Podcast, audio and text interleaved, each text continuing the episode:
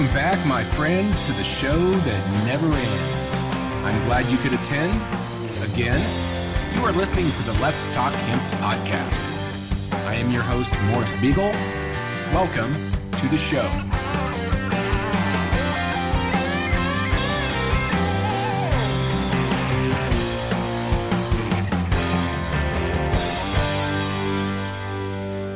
Hello, my friends. Welcome back to the show that never ends. But I do pause it on occasion for a period of time, which was the case for the last 18 months until I relaunched the show last week with episode one of the Thai tapes with my friend Sergey from the Ukraine. We connected along with a lot of other folks from around the globe at the first annual Asia International Hemp Expo that took place in Bangkok from November 30th through December 3rd.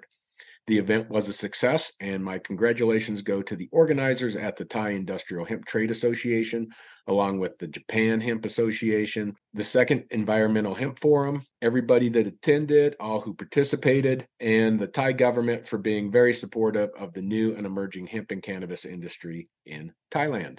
During my visit, I got to spend time with several international leaders who made it to the event, including this episode's guest, Anar Artur, who resides in Mongolia. I met Anar in 2019 in Kathmandu, Nepal during the Asia Hemp Summit, and that's not to be confused with the Asia International Hemp Expo. Needless to say, it was great to reconnect with Anar and catch up with him on the progress of hemp in Mongolia and to discuss the Thailand market and our experience there. So, with that, we'll jump right into our conversation that took place at Cincy Villa.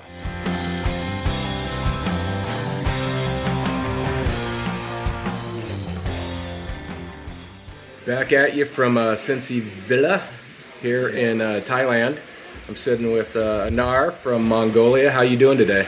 I'm feeling great. I'm feeling great. It was amazing. The Cincy Villa is a magical place uh, where we can meet like really magical people. So I'm enjoying this moment. I really enjoy it. It's been pretty spectacular the the group of people that have come together here in Thailand yes, with the event. So that they've done a pretty amazing job of of curating a good group of people from around the world. Yeah. And it's yeah. good to connect with you again. I think we met back in Nepal back in Nepal, 2019 at yeah, the Asian yeah. Summit or yeah, handbag Expo, Asian handbag Expo. I remember we met in uh, Kathmandu. Kathmandu. It was a beautiful experience as well. Had monkeys running all over the place. Yeah, yeah, yeah, yeah, yeah. That was great. Got to be careful of those things. Yeah, yeah, yeah. They're crazy. They're crazy. they can throw at you things and you know steal your stuff and run away. Yeah. So, what were your thoughts on the the hemp expo here? Uh, yeah, I was not. To be honest, I was not expecting the the, the massive uh, capacity of the place and uh, you know the, the the all the different types of people coming you know, from if you think of uh, Kathmandu, it was different. It was different style. There was like 200 some people. Right, and it was just a conference, really. It wasn't yeah, like a full-on yeah, expo. Yeah, yeah, But this one is humongous and big, and Thailand is really taking off. So I was, I was like surprised with it. What's happening with cannabis uh, industry in Asia? It's just mind blowing, you know. But not just not just uh, not just in Thailand in the region. I think in Malaysia, Cambodia, Laos, Myanmar, all these countries, uh, surrounding countries, they are also working on it and uh, to to legalize at certain level and uh, regulate on their own, you know, their own way. I think this conference and uh, Thailand in general is uh, exploding the region. That's how I see it. Yeah, I think so too. They're it'll be interesting to see how the surrounding countries react after Thailand's kind of just turned on the faucet and all guns blazing, really. Yes, but I think it's pretty much obvious logic because uh, if Thailand doing this and a lot of tourists start coming here, all neighboring countries going to lose their tourists. Uh, for for that only reason, I think they will just follow and uh, accept cannabis in a certain level. Right. So it's I think it's just a matter of time when it's gonna happen. But I'm pretty sure I estimate like maybe two, three years, or maybe more than that. After two, three years, there will be huge and many different changes. And um, you know, it's hard to resist it's hard to resist things. So I think it's a snowball effect. I think it's a domino effect, and it will it will reach to another level within the time. That's what I see. Yeah. Well, it definitely gives Thailand an economic advantage to get in the game early here. Yeah, yeah, yeah. What's going on in Mongolia?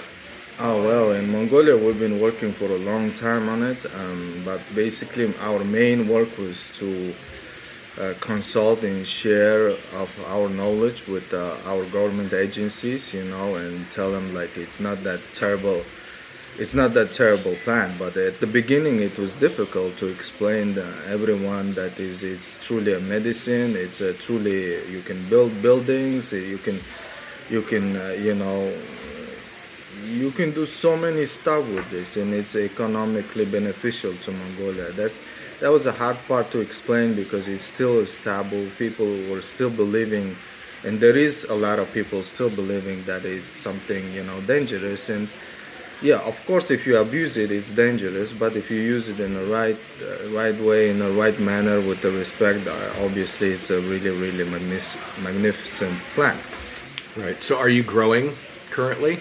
Uh, at the moment, we're trying to accomplish our regulation in Mongolia. Okay. Um, but at the meantime, we have uh, Mongolian Hemp Association, and we have a lot of different members from different countries as well.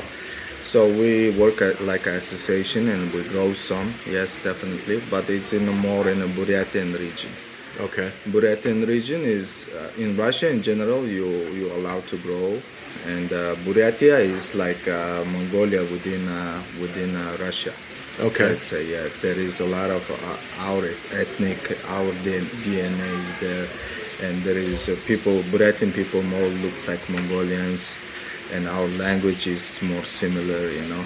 So in this Buryatian region, we grow some hemp, yes.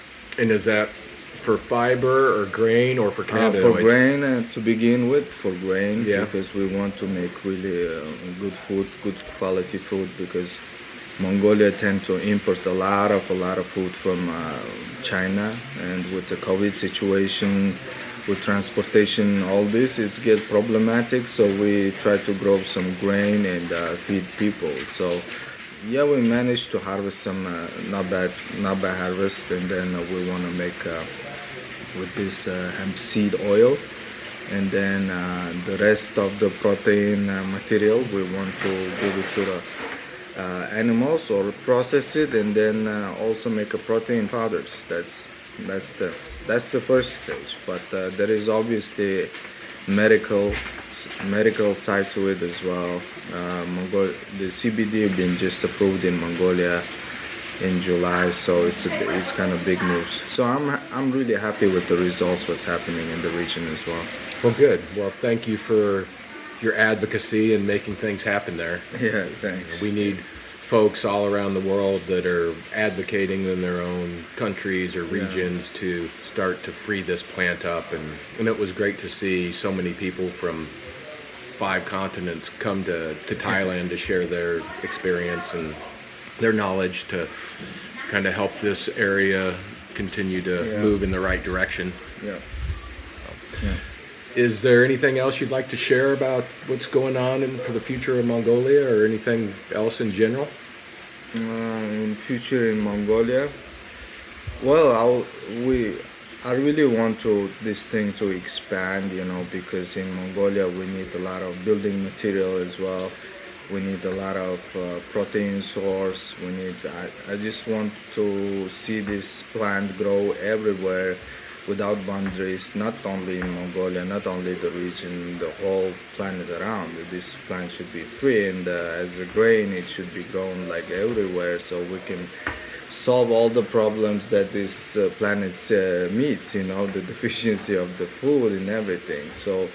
If you grow hemp everywhere, this planet will going to benefit from it. Like the soil going to benefit from it, the CO2, you know, this all stuff like it's all the stuff we've been talking about for a long time. yes, so where we can build houses, we can replace plastics. We have a really good superfood source that can help yeah. make us healthy and, yeah, like you said, carbon sequestration. You know, yeah. take care of the soil. It definitely adds benefit, and we do need to grow this all around the world. We Yes, need to so- have not less than a million acres, but like more than 50 million acres when it's all said and done to all around the world. Yes, but I also would like to thank Morris for like you know organizing these huge events because it impacts a lot of people and it educates a lot of people and it does so I think it's a really good good job to do this stuff and I think you really deserve uh, applause you know from uh, from around the world because it's it's you know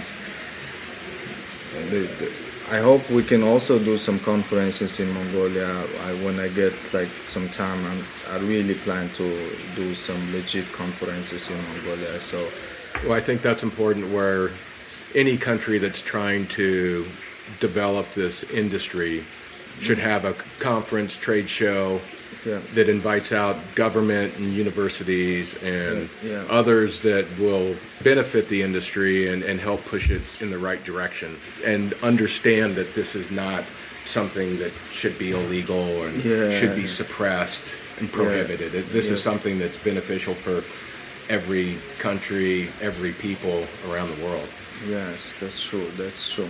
But this this this explosion, it's it's USA, Canada, this region really exploded. It really put the beginning of this stuff. You know, this like uh, started there and it going through, and then now it's coming back to Asia. You know, those seeds went went to America from Asia, right? And Right. then it's what happened there is like it's like if you imagine it, it's like you cannot really imagine it as well. You know, at the state at what it became it's exploded really in, in the region. Mm-hmm.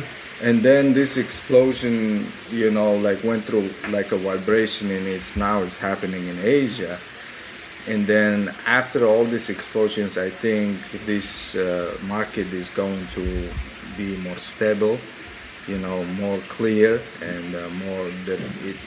And from there, I think it will took off to another level, really. Yeah.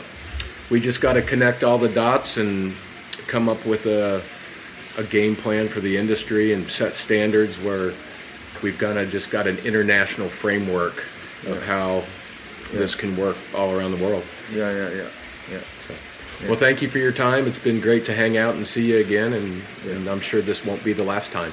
Yeah, thanks. Thanks, Maurice. All right. Thanks. Take Appreciate care. it.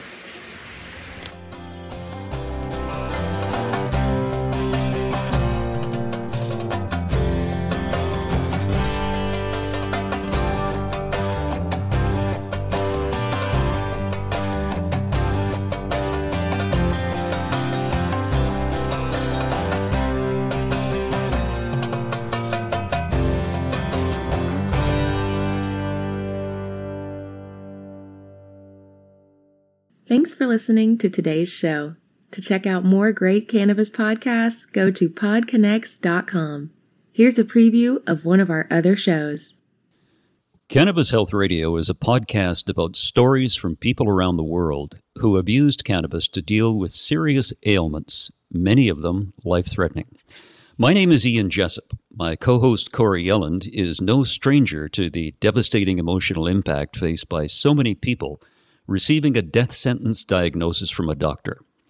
Told she only had months to live with anal canal cancer, Corrie researched and immediately began using cannabis oil to eliminate her cancer and has been cancer free for more than a decade.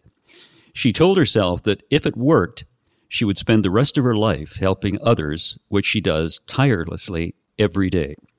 When you listen to our podcast, you'll hear many stories like Corrie's, along with others who have used cannabis oil for many more ailments besides cancer, such as chronic pain, PTSD, MS, and many, many more. As one of our guests said, your podcast gave me the confidence to save my own life. We regularly get messages from listeners who have heard our podcast and use cannabis to solve a serious health issue of their own or that of a loved one. We hope you listen to these stories and be as inspired and moved as we are with each and every episode.